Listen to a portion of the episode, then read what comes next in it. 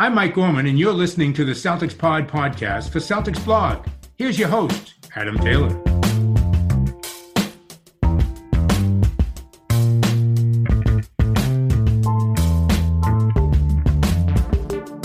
What's good, everybody? Happy Monday. Honestly, content's wearing a little thin already. I'm, I'm, kind of concerned about this, but we've managed to figure it out. Obviously, there will be some draft breakdowns. We're going to get some interviews on the go in the coming week, weeks. But for today, myself and Mr. Greg Manakis. What up, Greg? What's good, everybody? How we doing? Thank you so much for sending in your questions to the mailbag because, as Adam said, we were struggling. Struggling isn't the word. I was like, dude, I honestly don't know what we're going to talk about and what is worth speaking about right now. So Greg came up with the idea of let's just tweet out some mailbag questions and see what happens. And uh, we got a good response, actually. To be fair, we got responses on Twitter, responses on Instagram. Um, we will try and get through as many of them as possible. Can't guarantee we'll get through all of them, but if you've asked a question and we didn't answer yours specifically, feel free to create a group chat with me, Greg, and Will, or send us an email or whatever you want to do, and we'll make sure we get back to you with uh, an answer for whatever question you had. So, Greg, I know you like this first question a lot, and I thought it was a really good entry point into the show. And the question was from a Dylan and Townes, and it's basically saying, Do you think that the Celtics' perception of a cold hearted, no loyalty franchise changes now that Ainge is no longer in the team? So basically, does that reset the way the team is viewed now that Ainge is left? And I know you kind of felt really, um, really compelled to get this question in, and I think it's a good entry point. So why don't you give your answer to that to begin with? For sure. Yeah, that was a great question. You know, this is something I kicked around in my head as a potential reason for Danny's end, like as it was happening. I was like, hmm, I'm wondering if this could be one of the reasons why Danny Ainge decided to hang it up. Right. There were a few things Danny had said recently that were a bit worrisome with regards to race and the impact that may have on free agents looking at Boston as a place they might want to play. Right. So the first was in the aftermath of the Kyrie incident when Danny said he had never heard any players say they dealt with racism in Boston, when literally earlier this year, Marcus Smart did a whole video about it, which is awesome, by the way. If everyone hasn't seen that Marcus Smart video, make sure you go check it out. Um, and then, secondly, I don't know if you saw this, Adam, but a clip resurfaced of Danny talking on a TV show. I think it was like a Mormon show or something like that, um, where he was asked about NBA players getting involved in politics and social movements. And Danny basically said NBA players are out of touch and the only two people he would trust with such an idea um, is Pop and Steve Kerr, right? So Danny is like an older white guy.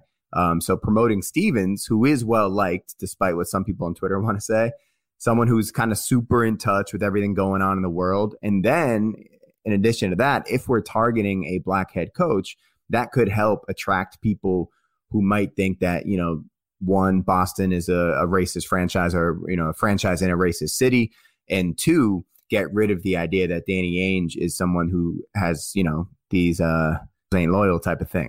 So it's it's interesting, right? Because Stevens is now in a weird place as a head coach turned GM. So he's he's a coach that never badmouth players to the media. He's sort of like that anti Michael Malone, I guess. I don't know if you've seen Michael Malone recently, but just going off on the media about his team. So now we get to see kind of how loyal Stevens actually was to certain guys, right? Because in the media, he was saying, "Oh, you know, I love Marcus Smart. I trust Marcus Smart, and he would never badmouth anybody."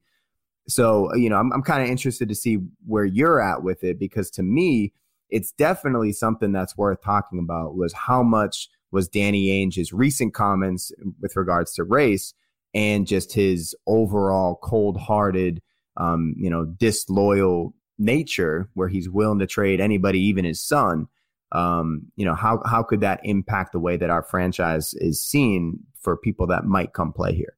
Yeah, so I agree um, quite wholeheartedly. I mean, Marcus Smart didn't just do that video either; he did a whole piece in the Players Tribune about encountering racism um, when he was leaving the Boston Stadium, the TD Garden. Mm-hmm. Um, so Ainge to me was a little bit, not even a little bit. He was culturally insensitive in Completely, those comments. Yeah. Um, I think that he's from a very distinct time in basketball where players were paid to play and there wasn't a player power movement. There wasn't the level of platforms that players have now with social media, with um, with the internet. So I don't think he understands how much weight what how so like you know I don't think he understood the backlash of what that Isaiah Isaiah Thomas trade did to the Celtics organization mm. from a being able to acquire new talent standpoint. Players now are far more empowered as individuals, as collectives, and they understand that you know they are the product on the floor, so they expect to be treated in a certain way. And while everybody knows it's a business, there's still ways to conduct that business. And I think Ainge is from a very specific time where you're paid to play, I'm paid to put the team together. If you don't fit into this team, if you're if you're a, a square peg and I'm trying to put you in a round hole and it's not working, I'm going to trade you. I think mm-hmm. there needs to be a little bit more nuance now. Um, and as you say, Brad Stevens comes in um, with a very good ra- track record of supporting his players on cultural and social issues, a mm-hmm. very good track record of developing working relationships with players from different backgrounds, different ethnicities and he's going to bring a more modernized feel to that front office. And I do think that that is a bit of a culture reset, a bit of a palate cleanser for not only when teams are dealing with the Celtics front office, but when players are entering into um, contract negotiations or free agency discussions, that dealing with Stevens is going to feel like they're dealing with a more modernized, more um, culturally educated individual than if they were speaking with Danny Ainge. Yeah, because you know I think a lot of the GMs out there probably had Danny Ainge's number blocked, right? like if Danny Ainge is calling me, he's trying to screw me over. Um, so uh, that's something I hadn't really considered is what that would do to the other front offices. Danny Ainge is out, so now there's somebody new in there, and you know maybe it's even to the point of mm, is Brad Stevens somebody that we can exploit, and they're just like more open to having those conversations and then Stevens might be able to kind of bamboozle them and and getting some good deals for the Celtics because I think after the um after the Kyrie deal, you know, the Isaiah Thomas deal, it, it, the Celtics weren't really able to pull off another heist, right? I feel like the Kyrie deal, although you know there are a lot of issues with that because of Isaiah Thomas's involvement in it, was definitely you know we won that deal in the moment for sure. Like you get Kyrie Irving a hundred times out of a hundred times, in my opinion, with Isaiah Thomas's bad hip being involved in there, you know. Um, but that is another thing because the Isaiah Thomas point of it is huge. And I, I, don't know how much you've covered that on this pod before, but when when it happened, dude, I wrote an entire article about how this might be this might be known as the curse of IT. You know, I like there, it's a it's really interesting piece. I wrote it for my old blog. I think it was my old blog. Um, but it just talked about like what if, you know, this is the thing that comes back and kind of is a kind of Sisyphusian torture of of Boston Celtics fans because Isaiah Thomas gave his hip. I mean, his sister died during that playoff run. He was just emotionally, um, you know, just like completely distraught. And he came back and dropped 50, played through that hip. And then in the offseason, we traded him, right? And that's just like not good karma. That's just really not good karma, whether or not you believe in that stuff. Um, it, it, to me, it was just like, the ultimate Danny Ainge move where it's like, man, now this dude, Isaiah Thomas, hasn't even gotten a real contract since then. And it just it it was messed up in the time, man. Do you do you put much uh, stock into that whole Isaiah Thomas thing? I put an immeasurable amount of stock into that Isaiah Thomas thing. I think that players look at situations objectively. They yeah. look at what the playing team's like, what the coaching staff is like, but most importantly, I think especially high level players, players you're trying to acquire in free agency and stuff, where there's multiple offers on the table. They're looking for stability as much as possible. Most of these guys have families that they need to move across country or they need to live away from for a time. Mm-hmm. And if I'm that guy, if I'm like, if you're talking to me as a free agent that has multiple offers on the table, I'm looking at what Isaiah Thomas went through and being like, this guy gave his soul to the team. Like, yeah. granted, he came here as like a throwaway piece just to try and get some bench scoring, and the Celtics elevated him put by putting him in position to be a star. But at the same time, it's like this guy was your star. He was literally the reason you were overachieving. He was the guy. He would not let you lose. And by moving on from him so callously, regardless of the fact that you're like in that trade, you make that deal 10 times out of 10 because it's Kyrie Irving coming back. But where's the stability? You're talking to a guy like Kawhi Leonard or Kevin Durant, and they're looking like, I could bring you a championship ring and two weeks later get traded. Where's the stability in that? And I think that held mm-hmm. a lot of, um, a lot of stock in a lot of players' minds when they were dealing with Boston. And I think that's why the Celtics have consistently missed out on some of their top targets over the last few years. But it's interesting though, right? Because if it's a top target, like a top 10 player, I don't think Danny Ainge makes a deal like that in those moments. You know, Isaiah Thomas had overachieved. So we were selling high on a guy that's value was never, ever going to be higher, you know? So like if we brought in a Kevin Durant or Kawhi Leonard, there's no chance that we then flip them in, in, in a year. You know what I mean? So, um, but in terms of just like objectively how players view the franchise, would you then consider? I know people have thrown this out on Twitter for years now. Would you consider signing Isaiah Thomas in this offseason just to like, you know, kind of bury the hatchet once and for all? Honestly, no. And I've wrote a piece about this uh, about 12 months ago. And my reason being is Isaiah Thomas, for everything that happened and the way his career has gone since he left, he left a Boston Celtics legend, right? Mm, yeah, he, yeah. He won't be the same player when he comes back. And if he struggles, if he struggles to get on the floor, he's playing under a different coach. Maybe if he was coming back to play under Stevens that understands his strengths and weaknesses, and we know that can accentuate those strengths, maybe there's a bit more realism to it.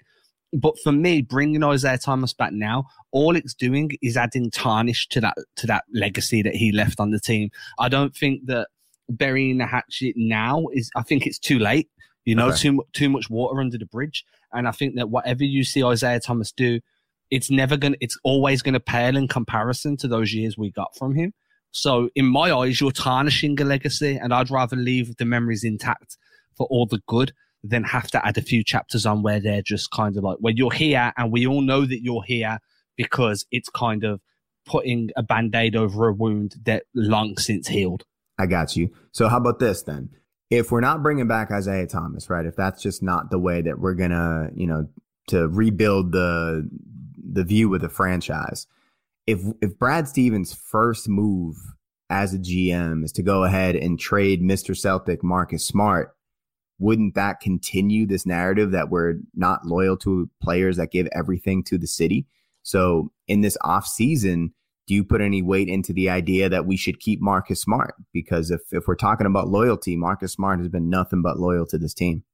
I think there's two ways you can look at that. like the first way I look at it is like Marcus Smart has shown nothing but loyalty, but make no mistake, if he got a better offer during the last time he was in free agency, he probably wouldn't be here right now. Yeah. You, you know what I mean? Like it's a business for both sides at the end of the day, both the team and the individual. And I, I think it's much different to trade a guy away that's played through a hip injury and a tragic loss of a family member, to trade him away callously mm-hmm. and to mm-hmm. trade a guy whose contract is going to probably be more than what you're willing to pay him at the end of the season. There is a possibility to leave for nothing, and there is an expiring deal who is also on the the best salary matching contract on the team. I think that's a little bit of a different scenario. I could see why people would think it's a lack of loyalty, but from a business standpoint, that's probably the most the smartest move to get a decent return um, in that in any trade discussion. Yeah, I'm with you. I'm with you on that. But I do think that if the Celtics move forward and we're talking about like, you know, kind of figuring out a way to rebrand this franchise and, you know, all the talk about Boston being a racist city and all that, I think Marcus Smart, Jaylen Brown, and Jayson Tatum is a pretty good place to start in terms of three guys that I, I, you know, I feel pretty confident about their stance on social issues and their ability to, uh, you know, be leaders in the community.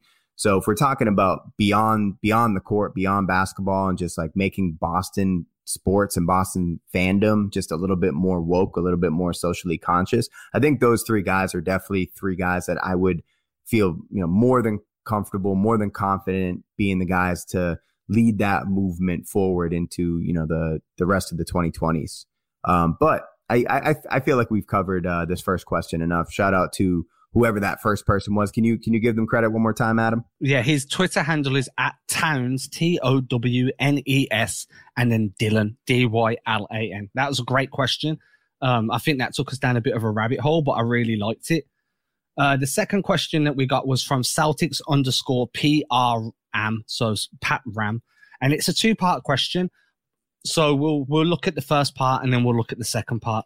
So the first part is can the Celtics roster, as currently constructed salary wise, use the 11 million of the remaining TPE and re-sign Fournier for roughly 15 to 17 million per year.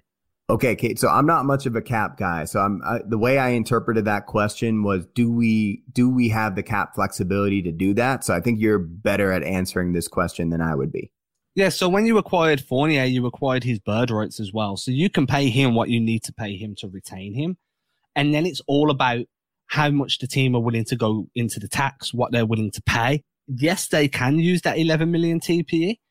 Um, obviously they're probably going to have to send a, a, a, form of salary out as well. So like you could send out Marcus Smart salary and then bring back an 11 million dollar contract. You just can't aggregate Smart salary to the TP. Mm-hmm. So it, you, if say just to make things easy, if Marcus Smart earned $10 million, you couldn't add him to a trade and bring back $21 million. Mm-hmm. You can mm-hmm. still only bring back that 11 but there is ways that like it, you can physically do it and you can afford to do so it just gets trickier when you start dealing with the second part of this question, which is could the Celtics do a sign and trade with the Pelicans? And he's gave an example of like a sign and trade of the Pelicans receive Kemba Walker, and then you sign you sign Lonzo Ball, who's just signed a new contract and been traded to you. Now the question was, does the collective bargaining agreement allow it? The answer is yes. Does that work for Boston? Completely no. So when you acquire a player from sign and trade, so when that player is signing a deal and being traded to you, so you're acquiring that player, you become hard capped. And that is a big issue for the Celtics because they've got Jaylen Brown on 30, what is it, 30 something million a year. Jayson Tatum's extension kicks in this year. I understand Kemba Walker's going to be off the books, but you've still got like, and the only way you can theoretically do that and stay underneath that tax line is to waive this re-signing of Fournier. And then you have to ask yourself, who's going to help this team more? And is it going to be Lonzo Ball or is it going to be Evan Fournier? And understand that if you do make that trade, then now your your future moves for the remainder of the season are very limited because you have a hard stop at that tax line and you cannot go above it because you are hard capped. So what what can you uh, rephrase or repeat that rule for me? Is it do you become hard capped when you acquire someone via sign and trade? Yeah, only the team acquiring the player. So the Pelicans wouldn't become hard capped because Kemba Walker already has years to run on that deal.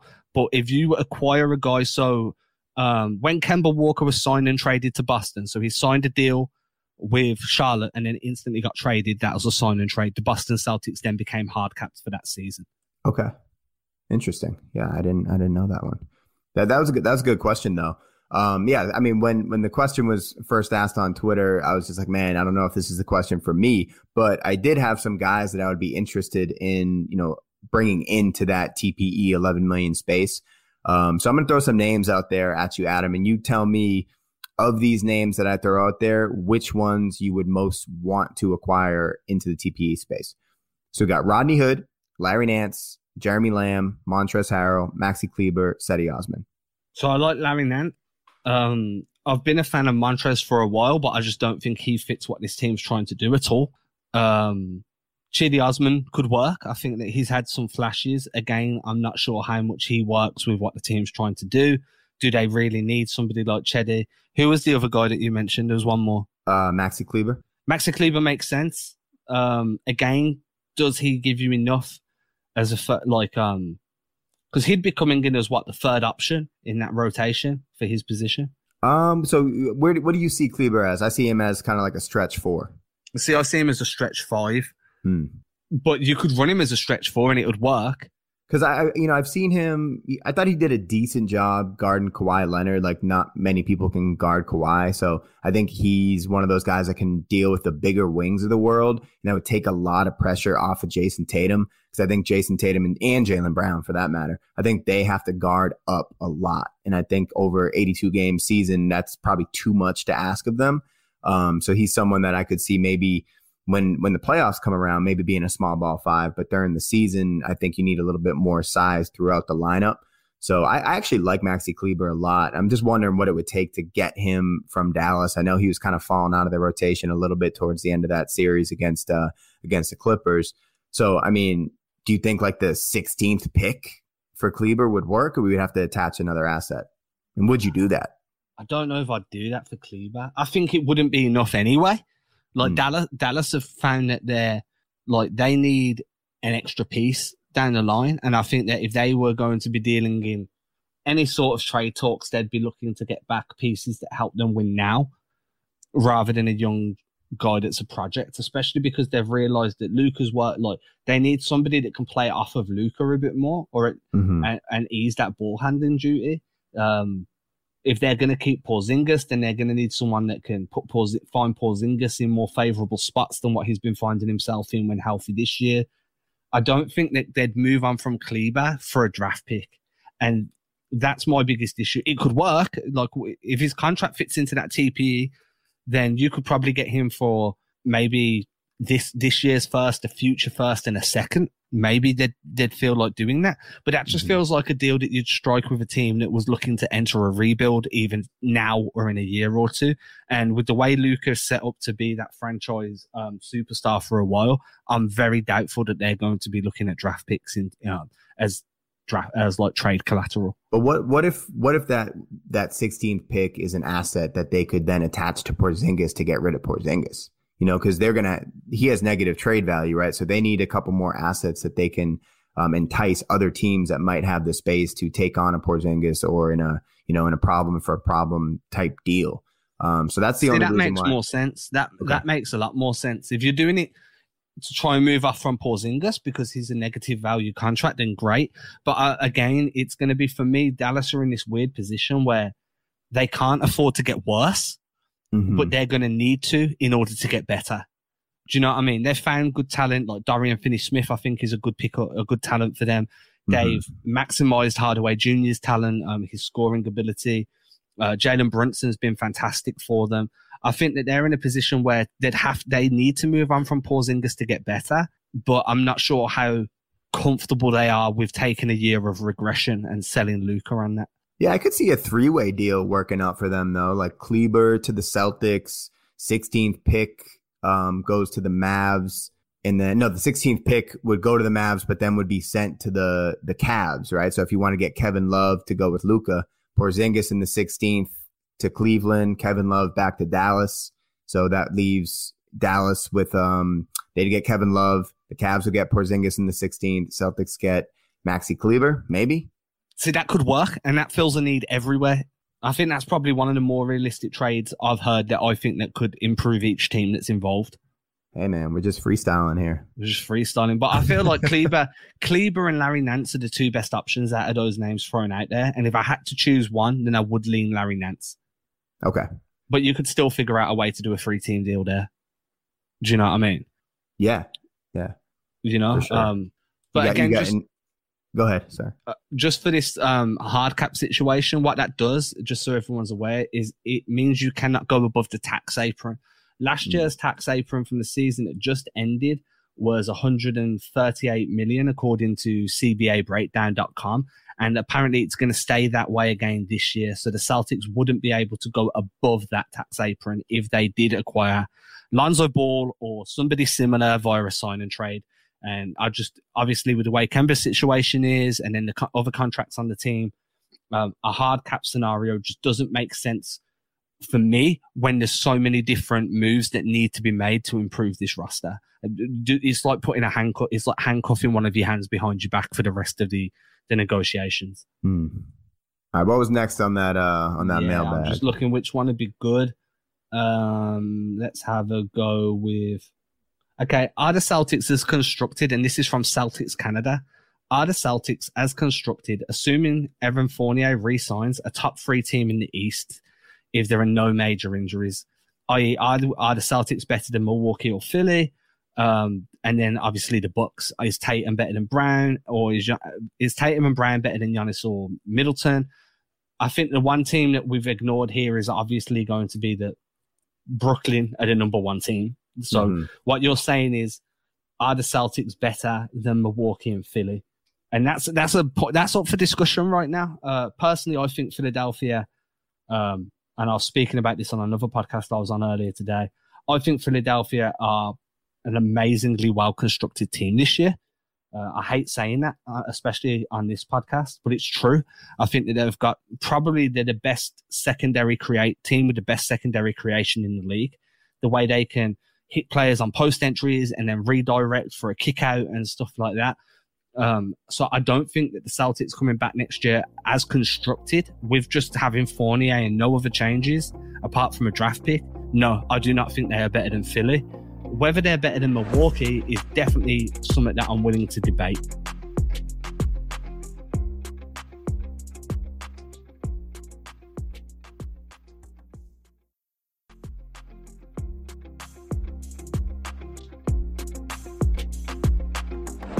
Yeah, right. So if there's no major injuries, so basically it's this this year, everything that we wanted from this year, everybody being healthy, does this team if we had faced Milwaukee, say if we hadn't gotten hurt and we faced Milwaukee in the first round, would we have been able to take them this year? Um, I, I, my answer is maybe. I actually think the Celtics are better than people kind of left this season thinking about them. Um, because Jaylen Brown and Jayson Tatum, when you start your your franchise with those two guys and Jayson Tatum playing at the level that he's playing, there's no reason to say that Jayson Tatum can't be the best player in a seven game series against against the Milwaukee Bucks. I think that's that's not off the table for sure. Um, Kemba, I think, is going to need a readjustment of his role. This is something that Will and I talked about on uh, the Green with Envy pod, and we were just talking about, you know, Kemba needs at some point to make the make the adjustment to being a six man, and I don't necessarily know that he's going to be willing to do that in Green. I think that's a move that he might be more willing to make on another team if he gets traded.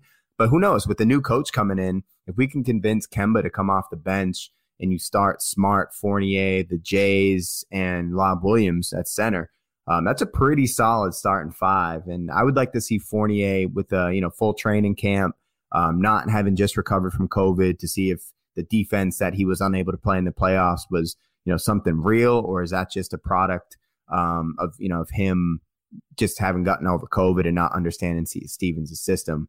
So I, I, do think that the Celtics might be better than the Bucks, but I agree with you. Philly was my actual pick to win win the finals this year. Um, I, I was watching a lot of Philly towards the end of the season, and dude, their defense. You talked a lot about their offensive versatility, but the defense that they can throw out there with Embiid, um, you know, taking care of the paint. Ben Simmons, who was my choice for Defensive Player of the Year, um, put him on anybody and he'll lock them down. Matisse Thybulle, that dude is an absolute problem. And then you got Danny Green, as long as he's not guarding Trae Young, is still a solid defender. Um, Dwight Howard as your backup center gives you 15 solid minutes when Embiid needs to rest.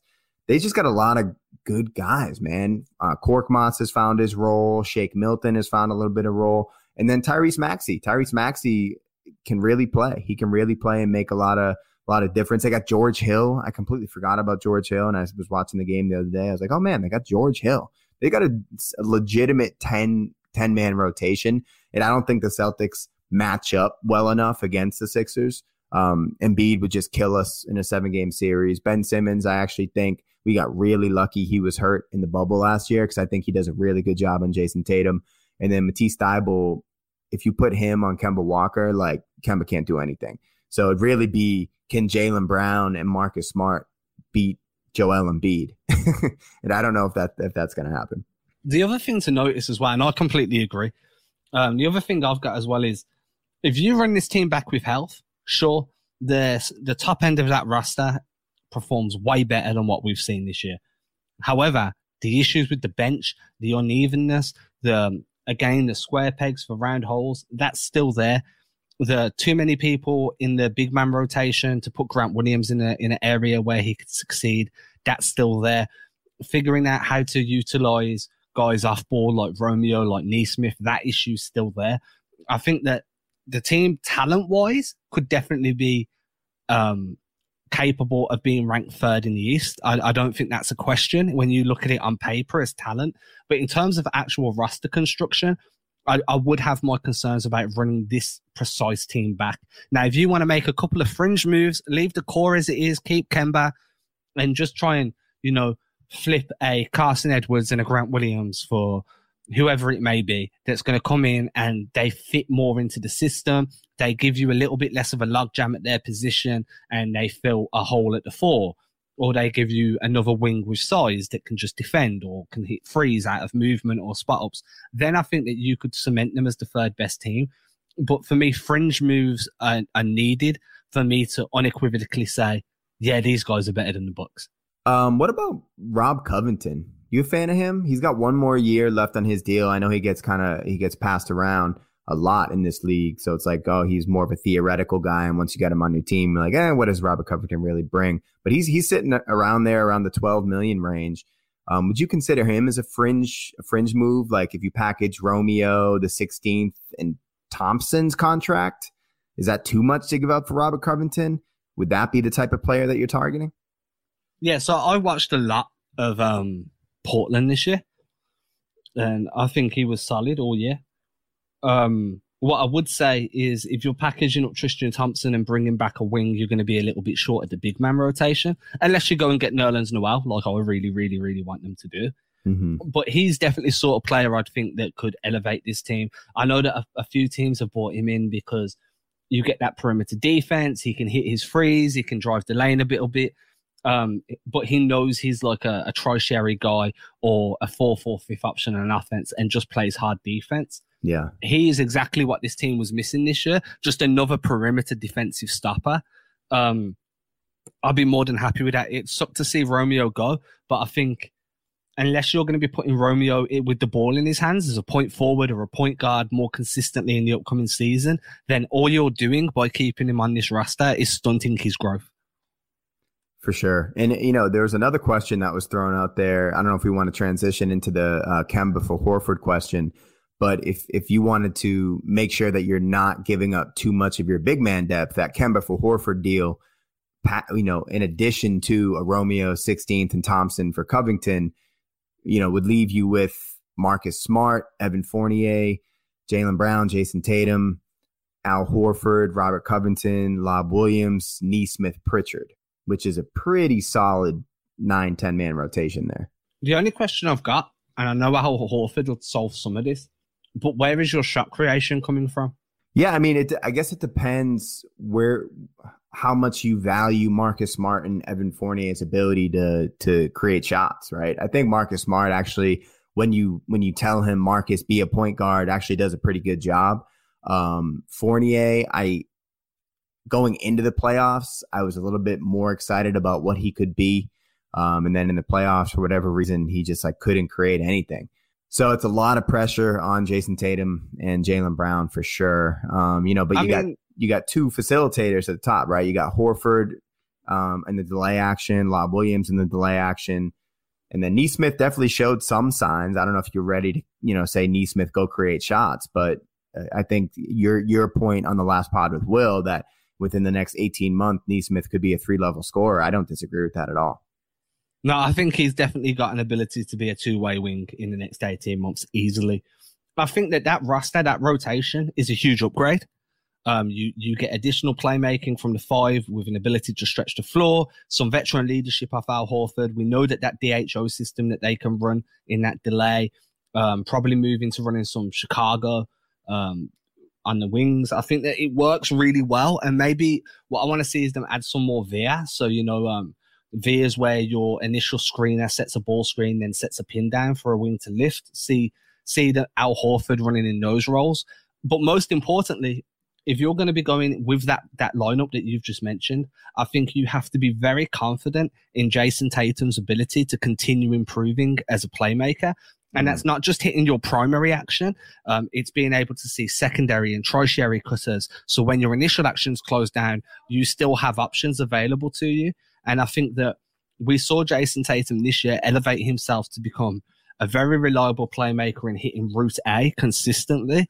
And over the next 18 months, what you want to see from him is being able to read who's cutting weak side, who's coming back door, and being able to make those secondary and tertiary reads. If he can do that, and if you're comfortable with allowing him to continue developing and dealing with the hiccups as they come, then this rotation that you've mentioned here is um, leaps and bounds more talented and more set for a deep playoff run than the rotation we saw this year. Yeah, and I was actually gonna pitch trying to go out and get a Mike Conley um, in a sign and trade, but once you said the hard cap issue about acquiring a player via sign and trade, I'm I'm kind of rethinking that whole idea because I don't know how that would mess up the cap situation. But one thing I you know I, I've really been pushing in Kemba for Horford is something I want to see happen, but I also want to see us. I, I don't want Marcus Smart to be the starting point guard um, next year. I think he could do it, but you know I, that would probably require us re-signing him to a longer term deal if we're going to keep him on the roster. It's just like his value is just decreasing and decreasing as a as a trade asset. Um, but you know, I, I was thinking if we were able to extend Marcus, is he still extension eligible? I honestly don't know. I don't think he is. Okay. Yeah, because that's um, I might be wrong there. It's actually something I, I, don't know. It's not something I've looked into so far this off season. Yeah, and with Mike Conley playing at the level that he's playing at, um, I don't know that we'd be able to fit him in on, on Smart's current cap number. Um, so I just don't think that works. But he, he's a guy that I, w- I would like to see kind of play that point guard role for us. Um, because like we said, like so Smart, Fournier, who do you see as the more important shot creator for this team? If you had to pick one. I think Marcus Smart is the better shot creator. I think Evan Fournier is more talented as a um, he so you see, when you're talking shot creators, you've got like shot creators for others and shot creators for themselves. I think Evan Fournier can get his own shot quite reliably, but I don't trust him to be a creator overall the way I trust Marcus Smart. I think Marcus Smart just knows the knows the personnel around him, and um, he does his work on the scouting report, so he knows how defenses want to play the team and he reads defenses a lot better than what Evan Fournier does. So I trust Marcus Smart as the primary like creator, playmaking type over Evan Fournier, probably every day of the week, to be honest. Yeah, yeah, I'm I'm I'm big on Smart as a as a playmaker, and I think he just does a really good job getting Jaylen and Jayson easy shots as well. So I think there's a lot of a, a lot to be said about actually asking Tatum and Brown their opinion on Smart as their potential point guard of the future. Because if they think he can do it and they they want to play with him, then by all means, I would be down to give Smart 18 mil if it kept the, if it kept the Jays happy for sure. And I mean, just to kind of move on from this um this line of line of discussion.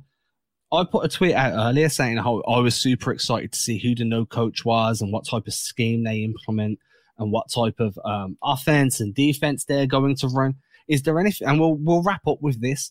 Is there anything specific that you'd like to see ran, or players that you'd like to see become more involved in the offense than, from what we've seen in the last eighteen months to two years? Is there anything very specific where you're like, this one tweak or this one player being more involved in actions could elevate the way this team operates? Yeah, I think Nesmith is probably the guy. Um, just the, his ability to move off screens, kind of in that um, Duncan Robinson, Doug McDermott role. Um, I, I, think that he he can cause a lot of havoc with teams, you know, with split actions and things like that. And um, I, I, would like to see him get a lot more of an opportunity to just create havoc off the ball and running off of screens next year because he, as we saw, he wasn't as good of a spot up shooter. He always seemed a little bit more comfortable coming off the screens. And if you watch the tape of him at Vandy, that's really what he was doing. Um, so I think he needs to improve as a spot up shooter. But if we can play into his strengths a little bit and get some more actions with him coming off of, you know, double staggers or things like that, or second side action, double staggered screens, I think that would be really important. Yeah, I agree. Getting him, um, just getting him lifting off corners, curling off the screen, and then just shooting in motion. Um, I think he's very reliable in that area, and I think that if you can get him to hit 37 to 40% of his threes in that type of manner, then the amount of spacing he's going to provide and, and the headaches he's going to give teams is just going to open up so much more for guys like Tatum and that. Um, and then I think running stuff like, um, you know, running some more wedge screens, like having, um, having Nesmith create off ball confusion with his movement and then running a wedge screen to get Tatum in that, that mid post kind of possession area that he likes and mm-hmm. letting him get to work there or maybe run like a wedge into a cross so he can, he can turn off that post and have that mid range jumper or a floater from there. I think there's a lot of, um, cool and unique things that we can look forward to. And hopefully, whatever coach they bring in is inventive enough to at least mess around with some of these ideas. There's so many, like for everything great that Brad Stevens did, I do feel like um his offensive sets were very much like uh you you you create a momentary advantage and then expect your and hope your star can capitalize. Whereas sure There's other coaches out there at the moment. Um, if you see the way Philadelphia played the yeah, other day, yeah. Props to everybody on social media that covers the Sixers. You all did a fantastic job with your film breakdowns yesterday. Um, I learned a bunch watching them and going through them. I think everybody that covers that team done a fantastic job. But the way that Doc Rivers was running one action into a second action and then you know, running it back with a variation. That's not something we've really seen off Brad Stevens over the last two years. And I'm, I'm looking forward to seeing that creativity injected back into the team.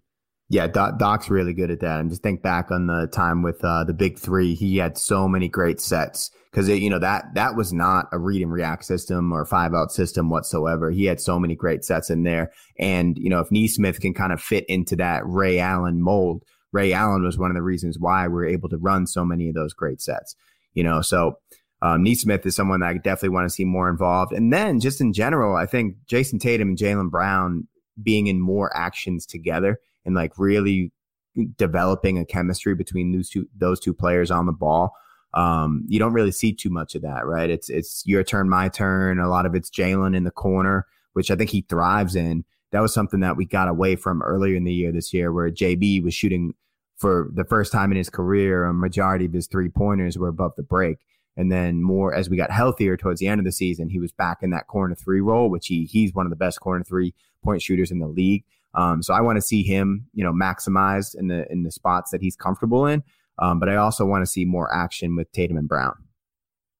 Yeah, I completely agree. I think just figuring out ways to be super creative and then maybe being a bit different defensively as well, not switching every pick and roll, not um, relying on Veer backing so much to bail you out because of size and stuff. I think Brad Stevens is going to implement a bit more size into this rotation than what we've seen previously. Yeah, I mean when you see when you see the teams that are playing well in the playoffs, right? Because there's one thing to be said about um, get you know getting a team through the regular season and the way that the Celtics were, you know, kind of constructed in the past five years was more in the Warriors build, right? The Warriors were the team to beat, and they were playing that small ball lineup. Now, when you look around the league, the Phoenix Suns are huge, right? The Philadelphia 76ers are huge.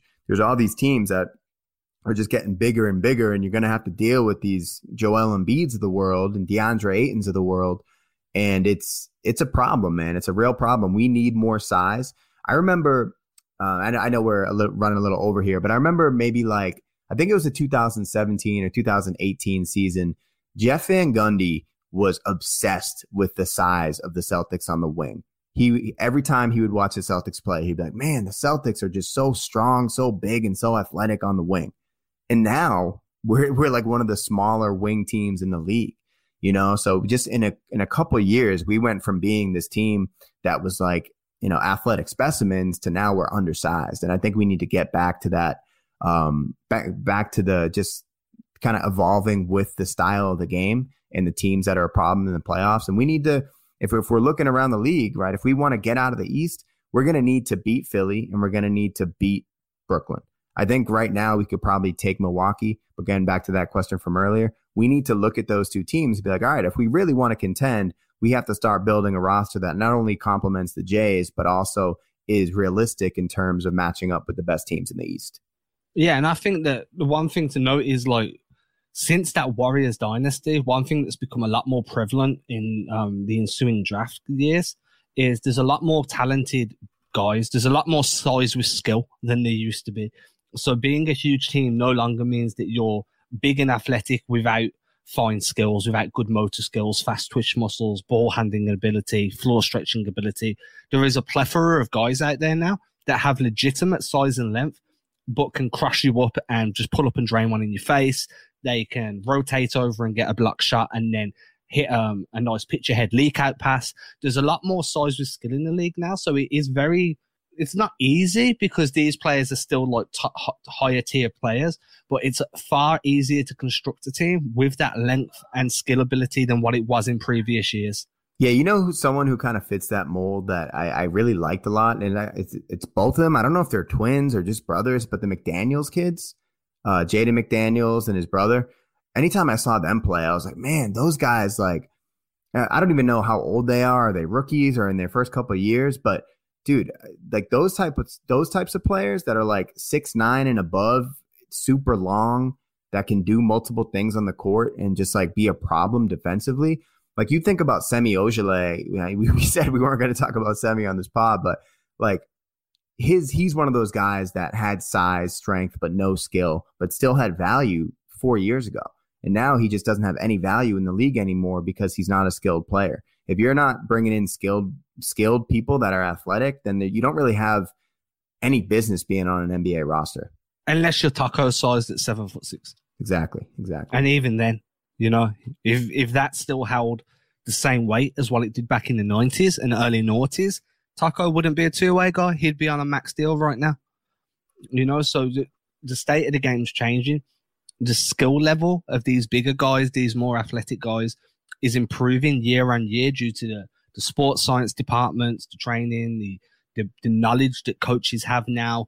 And I do think that Brad Stevens made so many comments about like just saying we're small. We need to fight. We we don't have the luxury of having length to deter passing lanes. We don't have the luxury of being able to make our presence felt down low.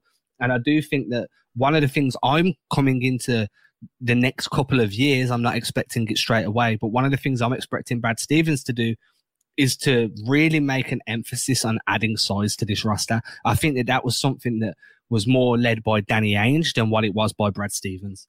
Yeah, for sure. I'm I'm with you on that. I'm with you on that. Hey, Adam, look at this. We got to we got to 46 minutes when this morning we said, I don't know what the heck we're going to talk about today. That's that's the beauty of social media and people just giving us content. So I do want to say thank you. Also, as I said at the top of the show, if we didn't get to your question, we're sorry. You know, we could have gave really um passive answers to these questions and not really gave much thought to them. But I thought that some some of these questions were so great that we could really get deep into them. And then if you do want us to answer the question you asked, then um, you can mine and Greg's social media will be um, hyperlinked in the description of this show. My email address is over at Celtics blog. You can find it by clicking on the masthead, and then you'll see the little envelope. And um, Greg's available with his DMs open on both Twitter and Instagram, so you can hit us up. Uh, Greg, is there anything you want to say before we let these fine people get on with their day? Um, well, I guess I can plug some Black Sheep Optimist, which you're about to hear um, at the end of this show. Uh, we just shot our first official music video uh, yesterday, actually. Um, so if you could follow me on Instagram at Menakis underscore music and at Black Sheep Optimist, that would be dope. We've had a few people who listen to this show actually uh, come follow us on on Instagram, which has been really cool to see that y'all are messing with the music and that you like me as a host here. So I uh, appreciate everyone that's listening. Awesome. So, Greg, you might as well just lead everybody out, tell them what the song's called and where they can, and yeah, just tell them what it's called. They'll know where, and where they can find it. Yep, go ahead, dude. Yeah, so this is my band, Black Sheep Optimists. Three words, and this one is called D-Lo. Ain't disrespecting you haters. I ain't sweating your opinion. Y'all been testing my patience. Never did it for a check. I've been impressed with the just rather be creative than stressing my wages. Ageless every time I lay a verse down, one play at a time. Keep it moving like a first down. And at the end of the day, I can say that I made this. MJ never made it to the majors. Still, he chased greatness, expected that he might fail, and I might too. I might never get to pop champagne, celebrating with the crew. This ain't everything I am. It's something that I do.